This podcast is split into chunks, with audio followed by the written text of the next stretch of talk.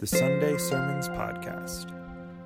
Uh, This whole series is about two things. One is trying to work the spiritual disciplines more than ever into our lives. This is not a legalistic thing. This is not a thing for how to be super Christians or how to do this better than other churches or anything, anything like that. That's just pure nonsense. These are simply practices that work.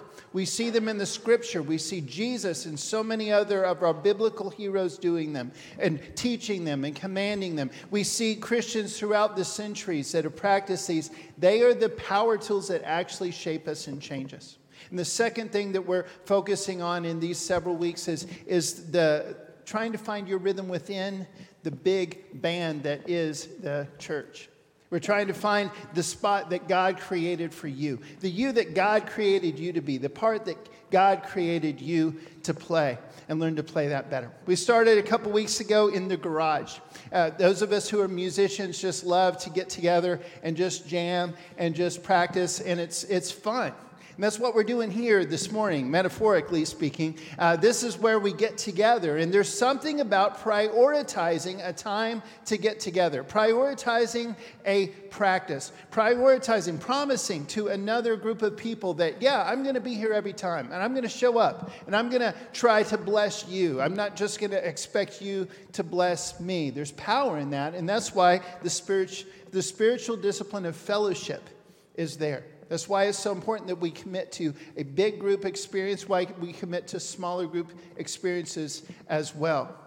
Last week, we looked at some of the things you have to do alone. Any musician knows you have to put in the work at home. You have to actually learn how to play your instrument. You have to learn the songs. You have to show up prepared, or it just doesn't work. You may have fun, but you're not going to actually get anywhere. And we looked at some of those, those spiritual disciplines that we practice alone. And again, we see the example throughout Scripture, including Jesus Christ himself.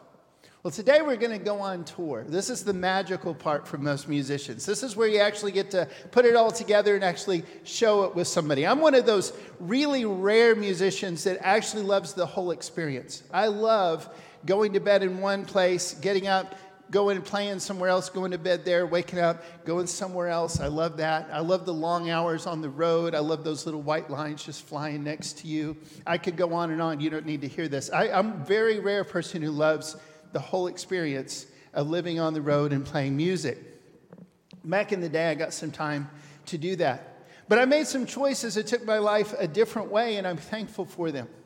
And, and, and the, the, choices that I made, I, I think, were really God leading me. And He used the spiritual disciplines we're talking about today to do that. One is simplicity. Simplicity is simply where, no pun intended, it's just where you focus on what's most important and you're willing to let whatever else is not the most important kind of fall away to the side. Stewardship is the second thing we're going to explore today. And that's simply remembering that everything that you have, everything that I have, everything that all of us have ever known or had in any way, any sense of the word ownership, it really doesn't belong to us at all. It belongs to God. We're just stewards of it. We're his managers. We, we, we take care of his stuff. And, and, and what we're here to do is to serve others much more than ever to be served. Going on tour is hard work. It's long hours, it's confusing directions, it's grumpy people. If you're lucky, you have fans. You're guaranteed you're going to have critics. Just being with the band all cramped up all the time, there's some friction there. There's so much crazy stuff. Again, I loved it. But there's a lot of denying yourself in all of these things. And that's why we're going to start with the words of Jesus in Luke chapter 9. If you're following along with the sermon outline, you're going to see pretty much it just says Luke 9 because the entire chapter focuses on this concept. But we're going to start here in the middle. Then he said to them all, Whoever wants to be my disciple must deny themselves and take up their cross daily and follow me. But whoever wants to save their life will lose it. But whoever loses their life for me will save it. What good is it for someone to gain the whole world and yet lose or forfeit their very self? Whoever is ashamed of me and my words, the Son of Man will be ashamed of them when he comes in his glory, and in the glory of the Father and of the holy angels. Don't have time to go back and quote Greek and all this very much this morning. We got a lot of ground to cover, but I do want to point this out. If you've got an older version that translates um, and lose his soul, that's not a bad translation, but the original Greek does say lose himself. And the reason that some of the more modern translations change it is not that they're trying to change the actual word of God, but they're trying to help us get back to the big picture there. When, when we say in modern English, when we say soul, I don't know about you, but at least I tend to think of my eternal soul. I think of the me that's going to survive death. It's or the return of Jesus. It's the me that's going to just what, what the me that's going to be in heaven. But Jesus is talking here about you, period. The you that God created you to be before and after death, and primarily before. He's saying, What good is it if you get famous and rich and everybody thinks you're awesome and you, you win according to this world, but you miss who God created you to be? You miss the spot that you were supposed to be in. You miss the part you were supposed to play in this life and in the next. That's not worth it. It's all of the above. And it's not a competition. I work out not because I think I'll finally look like Chris Hemsworth someday. I wish I could. But I've got as much chance. He, he's taller than me. He's blonde. He's Australian. He's young. He's all those things. I work out trying to be the best me I can be. Does that make sense? That, that's really what Jesus is saying is, I created you. You got to find out who you are. Play that role. In Luke 9, he starts out the chapter, uh, or Jesus Jesus is just living it. We start out, Luke starts out the chapter. Luke chapter 9, verses 1 through 6. Jesus sends out the 12 on a mission trip. When Jesus had called the 12 together, he gave them power and authority to drive out all demons and to cure diseases. And he sent them out to proclaim the kingdom of God and to heal the sick. Notice he has two two jobs for them on this trip. They're not always the same jobs. If you look at when he sends people out, sometimes there's 12, sometimes there's 72, there's some other numbers. Sometimes they have different jobs. But this time, these are their two jobs. He told them, Take nothing for the journey no staff, no bag, no bread, no money, no extra shirt. Whatever house you enter, stay there until you leave that town. If people do not welcome you, leave their town and shake the dust off your feet as a testimony against them. So, notice what he's setting up here. He's giving them something very clear to focus on and do. And he's also saying, You got no distractions whatsoever. You're not allowed to take any distractions. You're going to have to completely trust me on this whole journey. God will provide. So they set out and they went from village to village, proclaiming the good news and healing people everywhere. They got the job done. That's the essence of simplicity. And Luke tells us in the middle of this chapter that this is the season that Jesus is starting to set his sights on Jerusalem. This is literal and metaphorical. He is physically starting to move closer and closer. He's also starting to do some things like these mission trips and feeding big groups of people that are going to get the attention that's going to get him closer and closer to when he actually dies and rises again for us. But he's also metaphorically, he's preparing not only himself, but the people around him. He's preparing them for what's about to happen. He's helping them get where they need to be. And, brothers and sisters, we've got to realize this. We've got to get this, or we miss the whole thing of spiritual disciplines. They're transformational. The things that Jesus asks us to do, it's not because he just wants to put another thing on our list, it's because he wants us to be changed into being like him. And that is everything that Jesus is doing for his disciples in this season. Everything he's saying to everybody, no matter how weird it seems to us, it's all because he's trying to help them become the kind of people that he needs them to be. That's why he says some things like this near the end of the chapter. As they were walking along the road, a man said to him, I will follow you wherever you go. Jesus replied, Foxes have dens and birds have nests but the Son of Man has no place to lay his head. See, Jesus practiced simplicity. He didn't have a home, he didn't have any of the things that we would assume a responsible, good adult like Jesus would have. He trusted God. He had a job to do, he did that job. Here, here's another person that came to him. Still another said, I will follow you, Lord, but first let me go back and say goodbye to my family. Jesus replied, No one who puts a hand to the plow and looks back is fit for service in the kingdom of God. Focus on what I tell you to do, let everything else just fall to the side. And that's why we're going to say these three words together. We focus ruthlessly. I, am going to ask you to say it with me a second. First, I just can't help myself. One of my favorite old poems from Ogden Nash says, Went riding on my motorbike with Ruth in back of me. We hit a bump at 55 and went on ruthlessly. yeah, see, that's good. And that, that's kind of harsh, but that is the idea of being ruthless, not necessarily letting people fall by the wayside, but staying on course. And whatever is not part of that plan just falls away. Ruth should have been part of the plan. Let's not get too deep into that poem. It was a joke. But let's say this together. Are you ready? We focus ruthlessly. Simplicity means clearly identifying and actively pursuing our highest priorities. And that includes consciously, on purpose, eliminating all the distractions, getting rid of the clutter that keeps us from focusing on what God wants us to focus on. It means actually doing what needs to be done. Again, this is not one more thing you're supposed to do. This is the thing you do to help you get the other stuff done. Does this make sense? It's not just a chore that God gives us. Oh, and also, I need you to get rid of some stuff. That's not the point. The point is getting it done.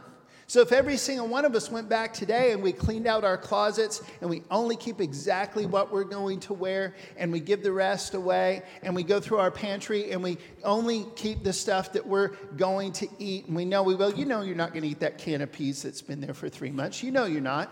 You've said no to it 27 times. You know you're going to say no again, right? So you get rid of it. That's simplicity. That's how it works. But that's not beautiful in and of itself. What's beautiful in and of itself is if you, you go to the pantry and there's exactly what you're going to fix. And you, all you, you, you just use the time and the energy you have to just fix it. You don't have to think anymore about all the distractions. I hope this is making sense. Actually, a tour bus, and even a great RV, a well designed RV, is a great illustration of all three of these things. It's one of the many things I like about living on the road kind of a lifestyle. Simple. It's simple. There's everything you need, but only what you need, right? If you've ever lived in an RV or even stayed in one, there's only what you need in there. There's not a lot, there's no room for distractions. It's also built strategically. If it's a well built one, everything is exactly where it needs to be for the flow of what you're doing. It just, I, I, I need to, there it is. You just walk through it and you're just like, wow, this is so genius. That's stewardship. That's the essence of stewardship. And it's also, if it's a good one, again, it's reliable. It does its job. It's a home, it's a car, it's everything you need on the road. That is excuse me, I'm sorry. That is serving. It's serving, it's doing its job. I don't know if you've ever read anything by Dietrich Bonhoeffer. He is a German theologian who lived during the era of when the Nazis were taking over Germany little by little, setting up for World War II and then throughout World War II. I only have a few of his books, and I, I don't agree with every single thing that he said, but I, re- I respect that he really got simplicity. Here, here's what he said To be simple is to fix one's eyes solely on the simple truth of God at a time when all concepts are being confused, distorted, and turned upside down. How many feel like that might be a similar season that we're in right now? Simplicity is more important than ever in seasons when it's confusing when it's scary, when lies are being told in every direction, when it's hard to know which things are actually the truth. It's, it's, it, the more confusing it gets, the more we need to simply focus on what we know to be true, what we know to be important, what we know to actually be essential. It's actually in the scriptures. I like reading Bonhoeffer, but I actually got that quote from a book by Richard J. Foster. And if you don't know his name, you need to. Uh, he is probably the expert on um, spiritual disciplines, and his books are classics. All the other classics refer and quote to him a lot. He says this We must never allow simplicity to deteriorate into another set of soul killing legalisms. Always remember that simplicity is both a discipline and a grace. And brothers and sisters, this is kind of the heart of what I'm sharing with you this morning. I'm well aware that all three of these things that we're talking about could easily derail, easily deteriorate into legalism. It'd be an easy way for us to really give ourselves a really high thumbs up rating and a really low down thumbs down rating to other people who don't live as simply as we are, or who don't manage their money and their other resources the same way we do, or whatever else. They don't serve as much as we do. That's not where we're going with this. These are simply things that God uses to transform us. As we simplify, we actually start to love the things that God gave us to do more. We start to love the things that we were willing to get rid of less. It gets easier. Life gets easier, simpler. As we, as we practice these things, we change. That's the beauty of it all. That's where we're going with this. So, the second thing then is stewardship. Let's say this together. We manage responsibly. One more time. We manage responsibly.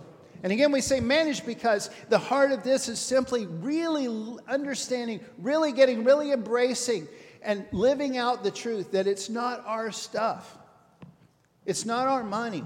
It's not our house. It's not our land. It's not our car. It's not our guitar. It's not whatever. It's not ours. It belongs to God. We're here to manage it. It's not our time. It's not our energy.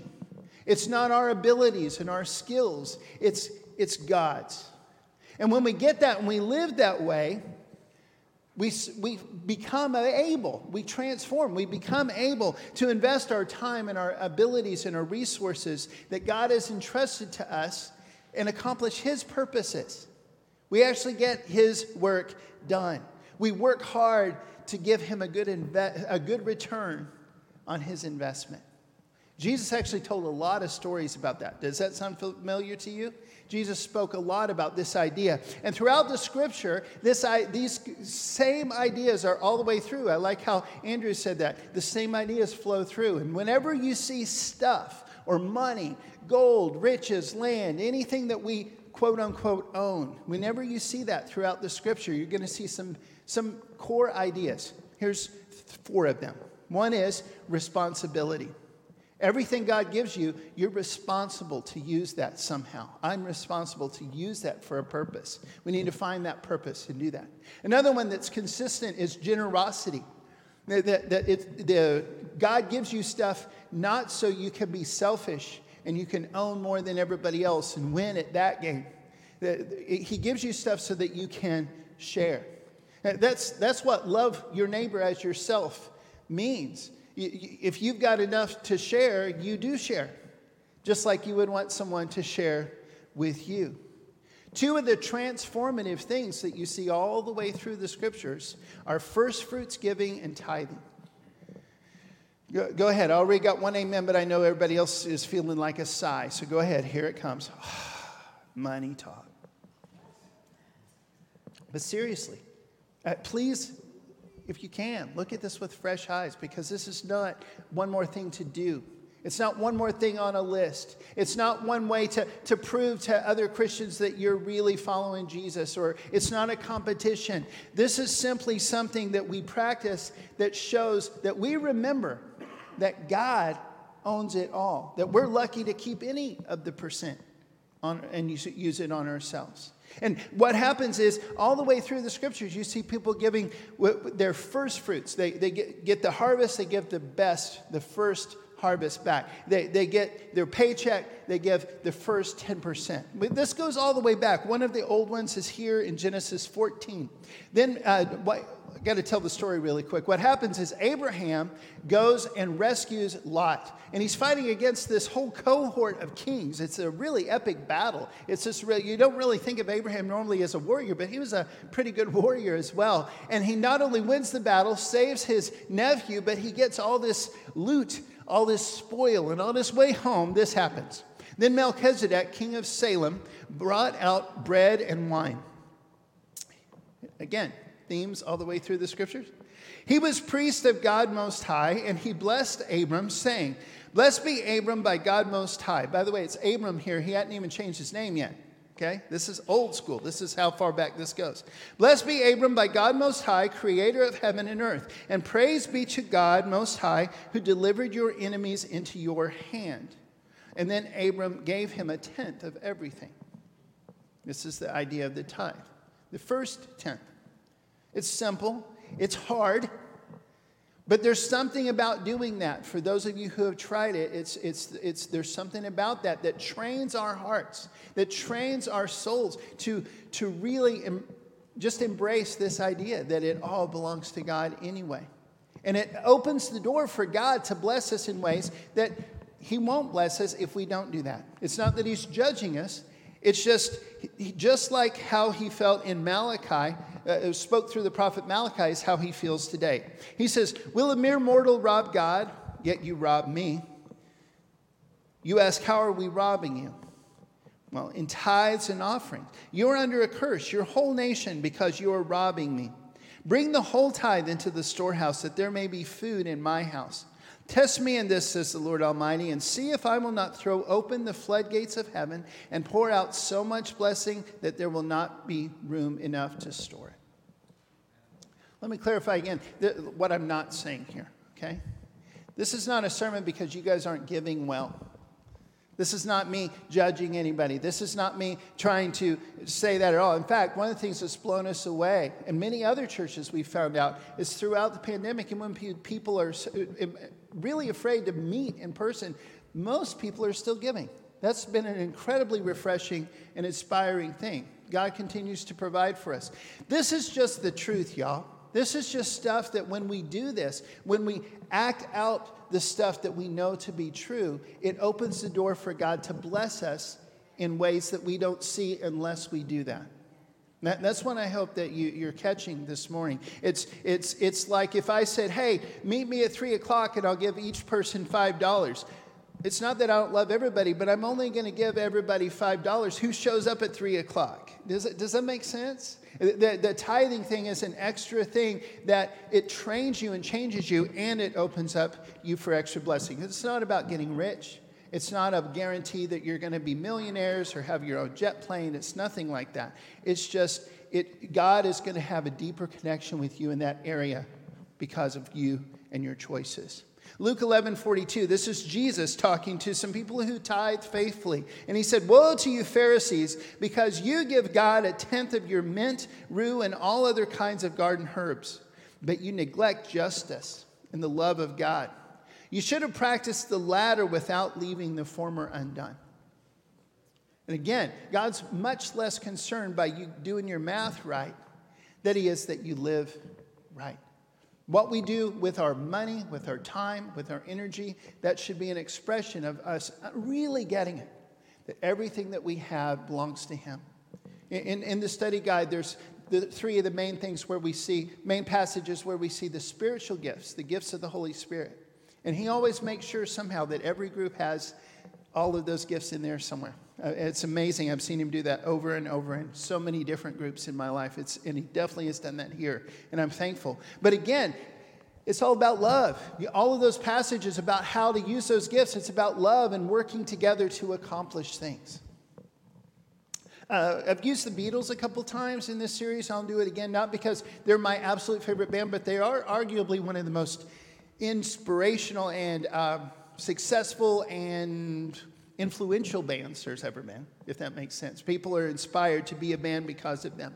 And one of the ones who's been more successful after Beatles has been Sir Paul McCartney. His most recent album just came out. Sorry, music geeks, geeks this is especially for you. Everybody else, hold on. It'll only take a second. His latest album came out, McCartney 3, and he plays everything on it. Everything, every single instrument. He wrote all the songs, does all the harmonies, he does the entire thing. The dude's amazing. He's like 90 something, I think. Um, maybe not. but seriously, here's, here's the thing though.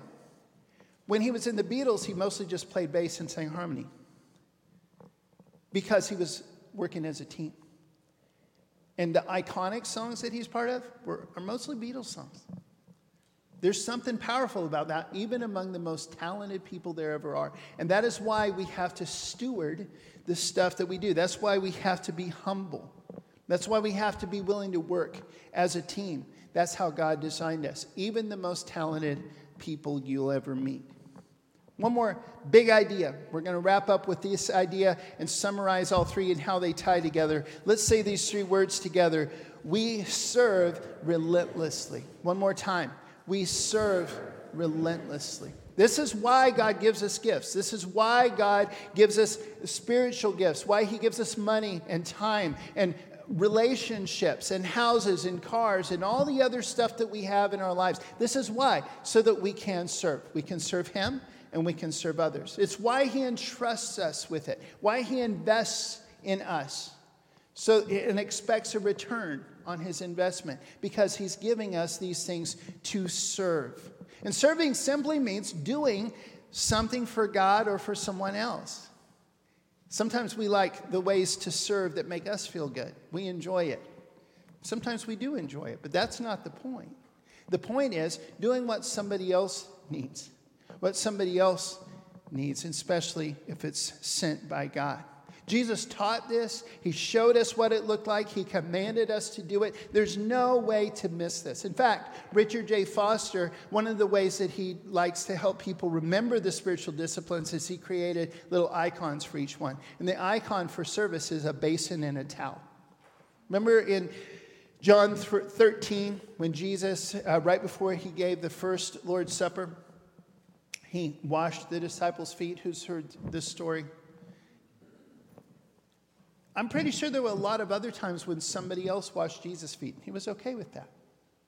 I think it's important to remember that comfort or, or being served and some of those things aren't necessarily evil. The idea of freedom was originally God's idea. There's, it, this, again, this is not legalism, people. This is not us trying to create this, this like competition who can outpolite everybody else, who can outserve everybody else, and then you're the super Christian. That's not what it's about.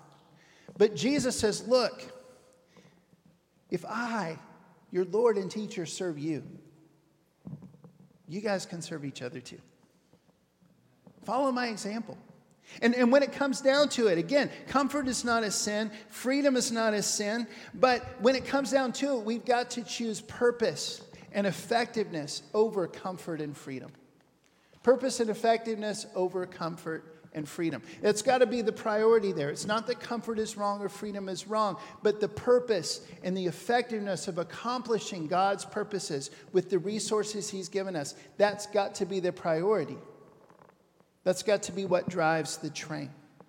That's how Paul could say something like this in Philippians 4. How many know Philippians 4:13 maybe by heart at least in some? I love that one. Great one. But in the context if you remember he's writing from prison and it's also just a few verses earlier he's saying some other things like this rejoice in the Lord always. And again I say rejoice. He lists a lot of things to set your mind on no matter the consequences. He wraps up that list with this if anything is excellent or praiseworthy think about such things. Whatever you have learned and he even says or seen in me put it into practice. These it's just just a very practical thing. And he's going through, covered in a lot of ground. And he says, I have learned the secret of being content in every situation, whether well fed or hungry, whether living in plenty or in want. This is the context. This is where that verse comes from. I can do all this through him who gives me strength. That's what that means. It doesn't mean Jesus is going to help you learn how to fly. Jesus is going to help you do anything you could possibly imagine. It means He's going to help you do whatever needs to be done if your priorities are straight. You can write one of the happiest letters that's ever been written from prison, like Paul did. Richard J. Foster says that serving people can be as simple as intently listening or actively guarding the reputation of someone else. He says it can be simple, everyday acts of kindness. Actually, most of the time, it's simple, everyday acts of kindness, not great, big, grandiose ones that we only do every once in a while. He says, of all the spiritual disciplines, service is the most conducive to the growth of the grace of humility within us. And again, that is the heart of all of these things, is the transformation that God wants to do in our lives. These are the things he uses to change us. Again, here's the words of Jesus in John 13. You call me teacher and Lord, and rightly so, for that is what I am. Now that I, your Lord and teacher, have washed your feet, you also should wash one another's feet.